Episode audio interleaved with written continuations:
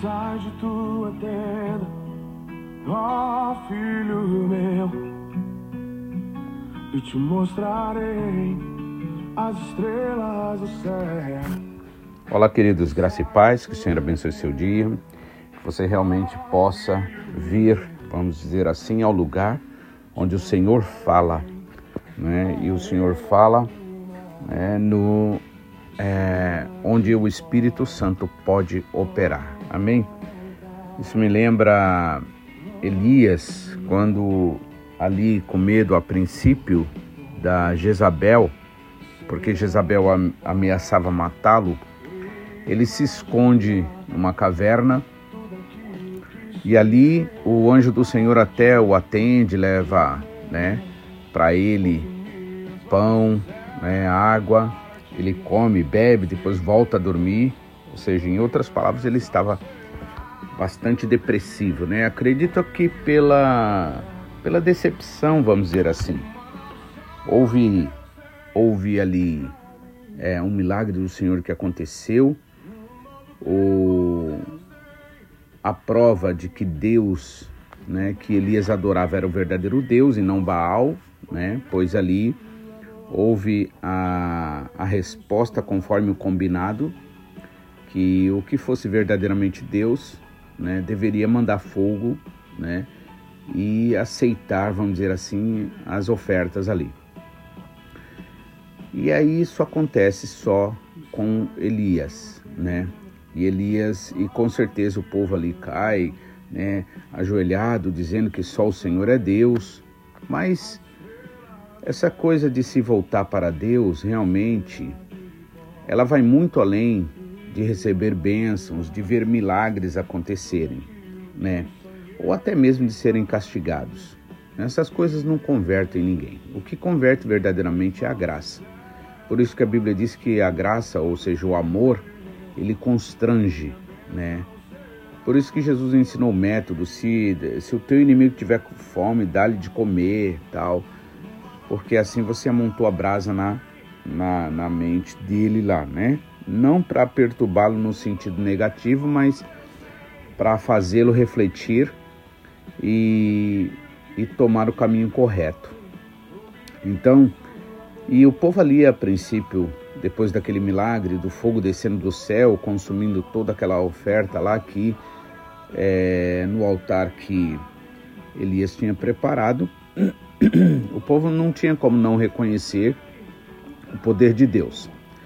Mas o fato deles precisarem de provas, é, em outras palavras, significam que eles não estariam aceitando a Deus realmente de coração. É o que eu digo. Quando a gente é, é, cria amizades, por exemplo, quando né, temos novas amizades, nenhum de nós pede um atestado de antecedentes criminais. A gente simplesmente aceita a pessoa pela pessoa, acredita na pessoa.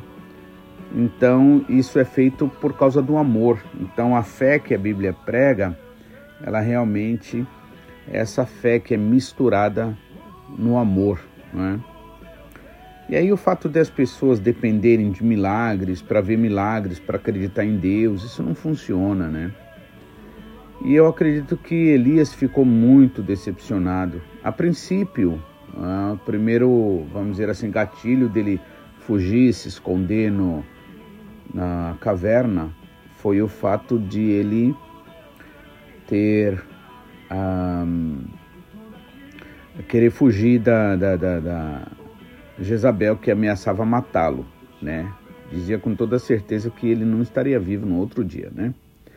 Agora, só que depois ele ele ficou, acredito que é, é, um abismo busca o outro abismo, né? Chama outro abismo, e ele deve ter ficado muito decepcionado quando ele viu a história de Israel, um povo que viu tantos milagres, tantas coisas, de repente o coração ainda continua endurecido né?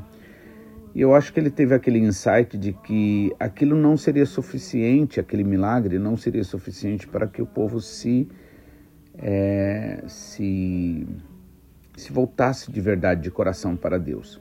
Então eu acredito que essa deve ter sido, esse deve ter sido o motivo pela qual ele entrou, vamos dizer assim, numa depressão. Engraçado porque como, a princípio ele foge porque a Jezabel diz que vai matá-lo. Depois ele mesmo pede a morte, né? Ele está lá na caverna tal. Então ele está lá, deprê, o anjo do Senhor vai lá, leva por duas vezes, leva comida para ele, né? Mas o Senhor diz para ele o seguinte: é, que fazes aqui, Elias? É, o Senhor faz perguntas né, para a gente responder. Né? Devemos buscar responder as perguntas do Senhor. O que você faz aqui, Elias? Aí Elias vai e diz o seguinte: Olha, eu tenho sido zeloso, é, e só que mataram os profetas do Senhor, só ficou eu, né? Então Elias estava pensando, sem querer, né, que ele era o único cara lá. Só que na verdade não é assim, né? Deus não usa só uma pessoa, Deus usa várias pessoas. Porque o projeto de Deus é tão grande que, na verdade, seria impossível uma pessoa só fazer tudo, né? Até porque nesse sentido não seria igreja, né? Igreja, né? Ela é composta de membros. Então, é, no caso de Elias, Elias pensou, ah, tô sozinho, né? Muitas vezes é normal a gente pensar isso, né? Só que é normal, que quer dizer que é normal, é meio comum, não quer dizer que deve ser aceito, né? E ele vai e diz, olha, Estou eu sozinho. Mataram todos os teus profetas, ou seja, ele só se via, né? E, mas às vezes, irmãos, o problema da gente se sentir sozinho também é o fato da gente se isolar, né? A gente se isola, se auto-isola e depois a gente acha que nós somos os únicos, né? E no caso, é, Elias diz isso, mas o Senhor vai e diz para ele: não, ainda tem sete mil né, que eu guardei, que não dobraram seus joelhos a Baal. Né? Então, que coisa maravilhosa saber que a gente não está sozinho, que tem outros irmãos sofrendo também com a gente, não é? E essa é a ideia mesmo, porque nós vivemos uma guerra espiritual, né, a, a mais séria de toda e qualquer guerra que você já possa ter visto ou ouvido, é esta guerra, porque é, esta é a guerra das guerras, né? Todas as outras guerras, elas advêm desta guerra pela qual o apóstolo Paulo nos chama atenção, pedindo que nós usemos as armaduras de Deus, né? Então, como a gente está vendo sobre esta guerra, né, espiritual, e ontem a gente viu sobre um, usar o capacete da salvação, né? E hoje nós vamos ver usar a espada do Espírito, que é a palavra de Deus. E aí a gente vai estar tá, é, falando sobre a importância da palavra, mas eu queria dividir essa meditação pelo menos em três partes. É, uma delas vai ser o que a gente vai ver agora, o que a palavra diz sobre a palavra de Deus, sobre o uso da palavra, sobre o poder da palavra. O outro a gente vai ver sobre. É, a, aqui nesse momento a gente vai ver sobre a palavra mesmo, né? O poder da palavra, né? De Deus na nossa vida. Né? É, a segunda parte que eu quero é, comentar vai ser sobre a gente usar a palavra de Deus né? O que pode nos ajudar a gente estar tá usando a palavra de Deus? Porque para isso a gente precisa ter uma visão, né? Precisa pensar antes, precisa analisar. Por isso que Jesus Cristo disse: é, vigiai e orai. Ou seja, vigiar significa prestar atenção, então estar atento, não é? E um dos problemas nosso é que realmente a gente não presta atenção né, e acaba é, encontrando uma situação, um problema onde a gente não está preparado para reagir conforme a vontade do Senhor. Então tem que vigiar, né? E consequentemente e junto com a vigilância você tem que orar, né? pedindo sempre ao Senhor. Aliás, a própria oração vai fazer parte da vigilância, mas precisa estar atento mesmo. Né? Então, a gente vai ver isso. Né? Na segunda parte, vamos ver como nós podemos usar essa palavra, em que situações, o que devemos fazer. E também é, vamos ver sobre a questão da murmuração. Mas na verdade eu vou preferir colocar primeiro sobre o poder da palavra, depois sobre a questão, na verdade, da murmuração, da reclamação, por que, que a gente murmura, por que, que a gente é, tende a reclamar, né? Quais são os motivos, o que está por nas estruturas da reclamação, né? De uma vida que reclama, que murmura, né? E aí, por fim, a gente vai ver como é que a gente pode se livrar disso, né? Vigiando, prestando atenção em situações para que a gente faça uso da palavra, que é a espada do Espírito. Amém? Então, é, eu gosto sempre de cavar um pouco mais fundo, né? Claro que o que a gente vai falar, vai meditar, não vai esgotar o assunto, com certeza. Mas é só um, vamos dizer assim, um pontapé inicial, por assim dizer, né? Então, Efésios 6, né? Mesmo ainda no versículo 17, que Paulo junta duas coisas. Ele diz: Use também o capacete da salvação e a espada do Espírito, que é a palavra de Deus, né? Então é para usar, né, os dois, tá? Porque um está ligado ao outro. Você vai falar o que está no seu coração, né? A mente também, quando a Bíblia diz, né? Essa mente tem a ver com o coração, né? Também. Não com o coração cardio, né? Mas com o coração, é, esse centro de emoções, de sentimentos, de. É, é isso que te faz único, única, né? Diferente, né? Isso que te dá a capacidade de um autorreconhecimento de que você é uma pessoa distinta, e que a sua contribuição para Deus ela ela é indispensável, que se você não o fizer, ninguém o fará por você e vai ficar faltando se você não fizer. Então Deus quer ter um relacionamento, quer que você tenha, aliás, um relacionamento individual com ele, um relacionamento pessoal com ele, né, que você desenvolva isso. A gente vê muito isso na vida de Jesus principalmente porque ele é o nosso modelo, mas não só ele, os apóstolos, né? É, por exemplo, Jesus, a Bíblia fala muito sempre que Jesus saía, ia para um lugar deserto. Na verdade, ali eles falam sempre sobre o monte, né? Nosso pastor explica muito bem isso, de que essa ideia de que achar que Deus vai estar no monte, aí tem muita gente que vai nessa, né? De ah, tem que ser no monte, no monte, no monte. Na verdade, tem que ser, pode ser em qualquer lugar onde realmente você sinta liberdade para adorar o Senhor, orar, buscar o Senhor, né? Um lugar calmo, tranquilo, de preferência em meia natureza, isso realmente é maravilhoso, amém? Tirando o lado da idolatria fora, né? Jesus realmente ele ia sempre, né?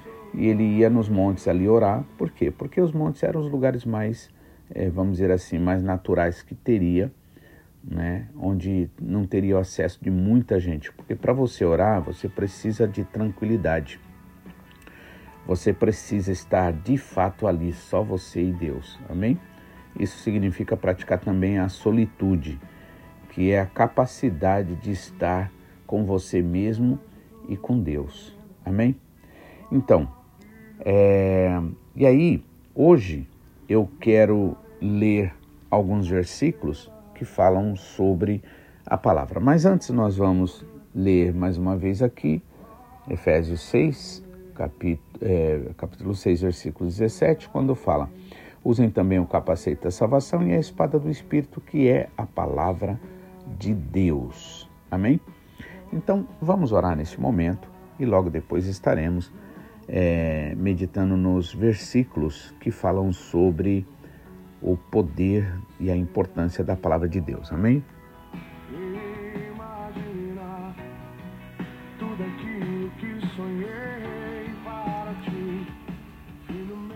Pai, mais uma vez, nós te louvamos e agradecemos. Obrigado, Pai, por essas oportunidades que o Senhor tem nos dado ao longo de tantos anos, já alguns anos, Pai, meditando na tua palavra, Senhor, comendo, se alimentando, Pai, em nome de Jesus. Nós queremos te louvar, nós queremos te adorar, nós queremos te bendizer, Senhor, e te pedir. Não queremos apenas, Pai, concordar com a palavra, gostar de ouvir a palavra, mas, Pai, nós queremos de fato que a tua palavra, que é espírito e vida, Pai, possa ser, Senhor, absorvida por nós no nosso coração, na nossa mente, Pai, de tal forma, Senhor, que toda e qualquer mudança necessária, Pai, na nossa vida aconteça de acordo com a tua vontade e como o Senhor Jesus Cristo nos ensinou a orar que a tua vontade seja feita aqui na terra, na terra do nosso coração, como é no céu, Senhor. Em nome de Jesus, perdoa nossos pecados, nossas iniquidades, nossas prevaricações, assim como nós também, Pai, declaramos perdoados em nome de Jesus a todo e qualquer que nos devem, Senhor. Em nome de Jesus, sabemos que erramos nos relacionamentos, mas não é o nosso desejo nem o nosso interesse assim fazer, Pai mas também não podemos viver a vida inteira no erro. Por isso, o Senhor nos disponibilizou a tua palavra, as disciplinas espirituais, as quais nós queremos usar, para que a gente possa falar como o apóstolo Paulo disse, Senhor, em 1 Coríntios 15, 10, que a graça do Senhor não foi vã na vida dele, que a tua graça, Senhor, este amor, Senhor, isto que tem um preço, Senhor, incalculável, Senhor, não seja vã na nossa vida, Pai. Antes a gente possa verdadeiramente se fortalecer na graça e ser usado pelo Senhor conforme a tua vontade e o teu querer. Por isso, Pai, fala conosco, nos enche da tua graça e do teu Espírito Santo, em nome de Jesus. Amém. Então eu gostaria aqui de ler alguns versículos, né? Sabemos que nossas palavras têm muito, têm um impacto muito grande, né? porque por e a Bíblia diz, até mesmo a Bíblia diz que pela palavra de Deus, Deus criou tudo que existe, né? Referindo-se a Jesus Cristo, né? No primeiro capítulo, logo no início do Evangelho de João, né? Nos é dito que Jesus, né? É, estava ali no princípio, no princípio ele era o Verbo e o Verbo era Deus e o Verbo estava com Deus, né? E todas as coisas foram criadas por Ele, e sem Ele nada do que foi, é, nada do que se vê teria sido criado. Ou seja, por isso que Jesus mesmo disse ser a palavra de Deus, né? A única forma de se realmente conhecer a Deus, nosso Pai, é através mesmo do Senhor Jesus Cristo, né? Por isso que nós devemos entender que na nossa boca deve ser falado a palavra de Deus, né? A palavra do Senhor, não a nossa, não aquilo que a gente vê, não aquilo que a gente sente, né? É, dentro das situações humanas naturais. Então, a Bíblia diz que por sua palavra Deus criou, ou seja, através de Jesus, né? Deus criou tudo o que existe e suas palavras sempre se cumprem, nós sabemos a palavra dele é viva, né? Eu gosto muito de Hebreus 4 e 12 que diz que a palavra de Deus é viva e eficaz e é, ela é poderosa para é, de, ir ao ponto onde divide a alma e o espírito e ali discerne, né? É, separa a alma do espírito e discerne juntas e medulas, né? E é capaz de discernir o entendimento e as intenções dos corações. Então, nossas palavras, na verdade, afetam nossas vidas, ou seja, as palavras que nós dizemos, porque de duas uma, ou você vai falar as palavras de Deus, ou você vai falar as suas palavras, né? Melhor dizendo, ou você vai falar as palavras do mundo. Né? Aqui, claro, não se trata de uma conversa natural humana, está se tratando de palavras, né? É, é, é, essa guerra que se dá com palavras. Nosso pastor também sempre nos ensinou isso daí, né? Então, o que acontece? Existe a palavra de Deus e a palavra do inimigo nesse caso, né? Agora, o homem, o ser humano, ou vai reproduzir a palavra de Deus ou vai reproduzir a palavra do inimigo. Então, é essa atenção que a gente precisa ter. Amém? Se você glorificar a Deus nos momentos de dificuldades, né? É, se você usar a palavra de Deus, as promessas de Deus, você vai estar usando sim a espada do Espírito. Mas se você usar a murmuração, se você reclamar, né? Por exemplo, quando o povo ali pediu um outro rei, o que, que Deus falou para Samuel? Samuel, fica tranquilo, eles não estão rejeitando você não, estão rejeitando a mim. Quando o povo reclamou contra Moisés, o que, que Deus falou para Moisés? Moisés, eles estão reclamando contra mim. Aliás, o próprio Moisés falou isso para o povo. Vocês estão reclamando é de Deus. Então é assim, então estavam usando a espada do inimigo, né? É isso que a gente precisa prestar atenção. Não está se falando assim num lado, vamos dizer, fanático, onde você não possa ter uma conversa simples, falar das coisas, né, da vida, né? Claro que você tem que prestar atenção para você não fazer num, numa numas de reclamação, né? Então você tem que estar numa base ou na outra. Quer dizer, você tem que estar na base da graça, né? Do agradecimento, né? Do louvor a Deus. Então, dentro desse campo aí, você vai, a tua conversa vai ser agradável, vai ser legal.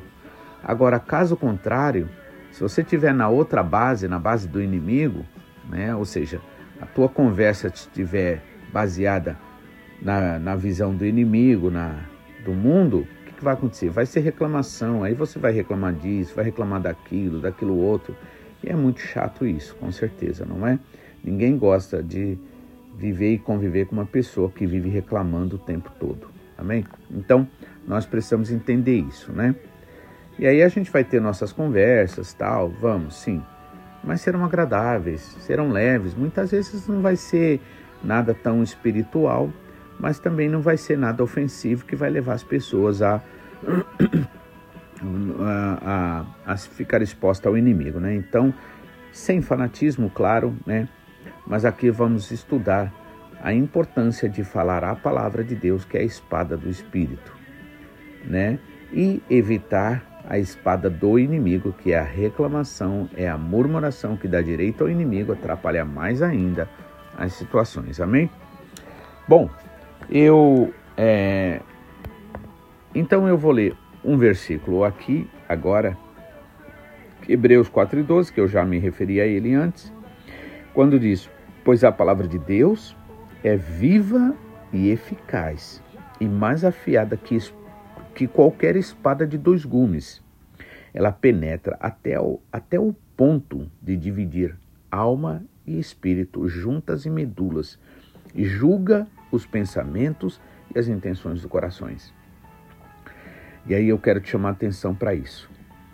Aqui nos é declarado, a palavra de Deus é viva e eficaz. Jesus disse em João 6,63: Minhas palavras são espírito e vida. Então, qual é a minha e a tua responsabilidade? Principalmente orando pelos nossos pastores, por aqueles que estão na, né, numa numa posição de liderança, os pais também que estão em posição de liderança, você no, que muitas vezes é um chefe, é alguém que está liderando uma equipe, você vai precisar disso. Você vai precisar, né, de atuar no campo do poder desta palavra, né, onde vai produzir vida. Amém? E não crítica, não condenação, né, mas vai realmente potencializar, vamos dizer assim, a vida, a alegria do trabalho que já está ali. Então, se a palavra de Deus, que é verdade, é viva e eficaz, né? Então nós, a minha e a sua responsabilidade é orar pelos nossos líderes de forma geral, seja na igreja, seja fora da igreja ou por você mesmo como líder, né? Para que é, o Senhor fale conosco, porque Jesus Cristo disse que a palavra dele é espírito e vida. Sendo assim, nós precisamos orar por isso. Isso é tão sério, gente, que o apóstolo Paulo, no final aqui desse capítulo 6 de Efésios, ele disse isso. Orem por mim, para que no abrir da minha boca seja falada a palavra. Muitas vezes nós é, é, admiramos tanto nossos pastores, esquecemos de fazer isso. Só que se nós deixarmos de fazer isso, nós estamos errando. Inclusive nós estamos até pecando, né, no sentido não no sentido de condenação, né? Infelizmente, às vezes o pessoal só associa pecado à condenação em si, né? Mas é o erro mesmo é, a falta, a necessidade. Porque os, é, eu gosto daquela passagem quando Samuel, é, o povo chegou a Samuel e disse assim: Olha, Samuel, não deixe de orar por nós. E ele disse: Não, eu jamais deixarei de orar, jamais pecarei contra o Senhor deixando de orar por vocês. Então, orar uns pelos outros, irmãos, é uma obrigação, não obrigação no sentido da, da lei da condenação, mas é uma responsabilidade que você e eu temos, né? E nós precisamos fazer isso. Nós precisamos orar pelos nossos pastores, porque imagine a batalha espiritual que é para um pastor. Imagina a batalha espiritual que é para um líder, uma liderança, né? Entende? Estamos falando do povo de Deus. Amém? Você muitas vezes que é chefe em um lugar, você precisa ter palavra de amor, você precisa ser usado pelo Senhor. Para quê? Porque caso contrário, você pode matar as pessoas, né, com as suas palavras, com as suas atitudes. Então tem que vigiar, tem que orar, porque nós somos ministros de vida e não de morte. Nós somos ministros de cura, de libertação e não de é, é, prisão nem de enfermidades da alma. Amém? Então, visto isso, a responsabilidade que você tem de orar, né, pelos líderes, pelos pastores, por, pelos pais, por vocês mesmos como líderes, pais também, né? Por quê? Porque a palavra de Deus é viva e eficaz. E aí, se for a palavra mesmo de Deus que vier, ela vai fazer diferença positiva na nossa vida, na sua vida, na vida daqueles que te ouvem, na vida daqueles que você lidera e diz que é mais afiada que qualquer espada de dois gumes que corta dos dois lados, né? Ela penetra até o ponto de dividir alma e espírito. Olha que da hora, que legal, né? Ela ela divide alma e espírito, ou seja, né? Porque nós somos feitos espírito, alma e corpo, né? A alma fica no meio. Então, se o espírito nosso for alimentado, então nós pendemos para as coisas de Deus e nos tornamos frutíferos. A bondade, o amor, a alegria, a paz, a paciência, né? Vai estar tudo, tudo né, frutificando em nós. Agora, se a gente pender, se a alma pender para o lado da carne, né, se nós não alimentarmos o espírito, automaticamente alimentaremos a nossa carne. E aí o que, que vai acontecer? vai, serão as obras da carne, que é divisão, inimizade, reclamação, murmuração, né? É, é, idolatria e, é, e tantas coisas terríveis que nem mesmo a gente gosta, nem mesmo a gente quer, não é? Amém? Então, a palavra de Deus é viva e eficaz, e mais afiada que qualquer espada de dois gumes, ela penetra até o ponto de dividir alma e espírito juntas e medulas e julgar os pensamentos e as intenções do coração. Olha aí onde entra a profecia, né? Eu gosto de lembrar, irmãos, muitas vezes a gente, a igreja muitas vezes se afastou, né? É, desse dom, por quê? Porque viu tanto mau exemplo, tanta coisa errada acontecendo em nome de Deus, em nome de profecia. Mas Paulo fala muito sobre a profecia e a gente precisa entender a profecia do jeito que ela é. Profecia não é aquele negócio de dizer, eis que te digo, meu servo, e aquelas coisas todas. Né? Eu não quero julgar aqui, claro, né? mas de qualquer forma, é, o, a essência da profecia, na verdade, é ser usado por Deus de uma forma direta para falar para as pessoas, quando às vezes até mesmo você mesmo não sabe que você está sendo usado por Deus, né? Usada por Deus. Então, você deve sim orar, pedir ao Senhor essa capacidade, esse dom, né, de poder ser usado, porque aqui está falando, essa palavra penetra ao ponto de dividir alma e espírito, juntas e medulas e, e julga né? E é capaz de discernir, julgar significa discernir pensamentos e as intenções de corações, dos corações. Então imagina que coisa maravilhosa. Para você não jogar conversa fora. Por isso que o evangelismo verdadeiro tem que ser no poder do Espírito Santo, como Paulo disse em 1 Coríntios, logo no início, capítulo 2. A minha palavra não foi, chegou a vocês com palavra de sabedoria humana, é, de persuasão, para que a fé de vocês não se apoiasse em cima de sabedoria humana, né? Mas foi no Espírito, no poder do Espírito Santo, na demonstração, né? O poder do Espírito. Então é assim que tem que acontecer. E Deus vai fazer isso com a gente. Deus vai te usar. Se você orar, nós seremos usados se nós orarmos, se nós pedirmos, porque a coisa é séria, irmãos. Às vezes a gente acha que a palavra de Deus é só a palavra e tal, é legal. Ajuda até a dar uma controlada nos nossos níveis de estresse, vamos dizer assim, tal, para aquele momento. Só que depois a gente volta para as coisas do mundo e acha que as coisas do mundo equivalem. Gente, a palavra de Deus é verdadeira e Deus quer te usar com esse dom de você falar, né? Porque profecia, o que, que significa profecia? Profetizar significa falar, né? É, é dar o recado, em outras palavras, que alguém mandou. Então Deus quer te usar dessa forma, onde as pessoas vão realmente ouvir a palavra do Senhor na tua boca e vai poder dizer como aquela mulher disse para Elias, né, quando o filho dela foi ressuscitado, ela disse assim: Agora vejo que a tua palavra, a, a, desculpa, que a palavra de Deus na tua boca é verdade. Então, irmãos, a palavra de Deus na sua boca, na minha boca, na nossa boca, tem que ser verdade. Porque a palavra de Deus não é para encher linguiça, não é para dizer que a gente é crente, que a gente tem palavra bonita para aliviar as dores das pessoas na hora. Não é uma anestesia que só alivia ali na hora, mas não cura. Não, irmãos. A palavra de Deus, ela traz cura, traz libertação, traz transformação. E a gente precisa insistir nisso, a gente precisa orar por isso. Porque se não estiver acontecendo, irmãos, nós estamos errados. Deus não está errado, nós é que estamos. Mas claro que o ver que está errado não é para a gente se sentir condenado, porque Jesus mesmo deixou claro: eu não vim condenar, eu vim salvar né? Só que a gente tem que encarar a realidade. Por isso que eu gosto de lembrar que Deus leva o que o, o profeta Ezequiel aonde? No meio de vale de ossos secos, lugar que a gente não quer ver, coisa que a gente não quer ver, a gente só quer ver coisa bonita, legal, né? Mesmo que isso seja um engano, não é? A gente tem a tendência, a nossa carne, não é?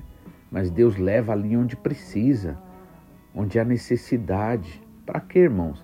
Muitas vezes para constranger a gente para ver como a gente é ruim também, como a gente é insensível, como nós não somos empáticos aos sofrimentos humanos.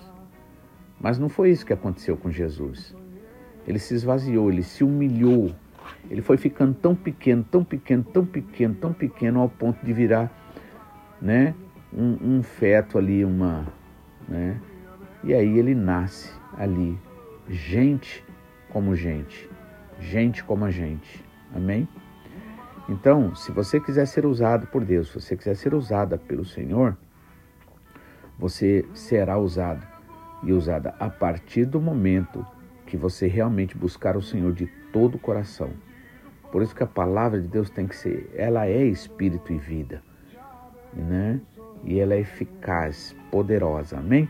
Que Deus abençoe e continue nessa batalha espiritual. A batalha ela se dá com a espada do Espírito, além de termos né, toda a armadura como nós temos visto. Amém? Que Deus abençoe. Né? Amanhã estaremos de novo de volta, né? Se Deus quiser. Então, é, esteja orando. Ore por mim, ore pelo seu pastor, ore, ore por você mesmo como líder, ore, ore por você como pai, como mãe, Amém? Em nome de Jesus, para que a graça do Senhor esteja na sua vida, o poder da palavra do Senhor que até mesmo se manifeste na forma de você olhar para uma pessoa, olhar com amor, olhar com carinho, o olhar de Jesus que cura, que liberta, que transforma a vida. Amém? Somos ministros de vida e não de morte. Somos ministros de cura e não de doença. Amém? Que Deus abençoe, porque o Senhor tem um novo tempo para você. Então fique na paz e até amanhã, se Deus quiser. Tenha um ótimo dia.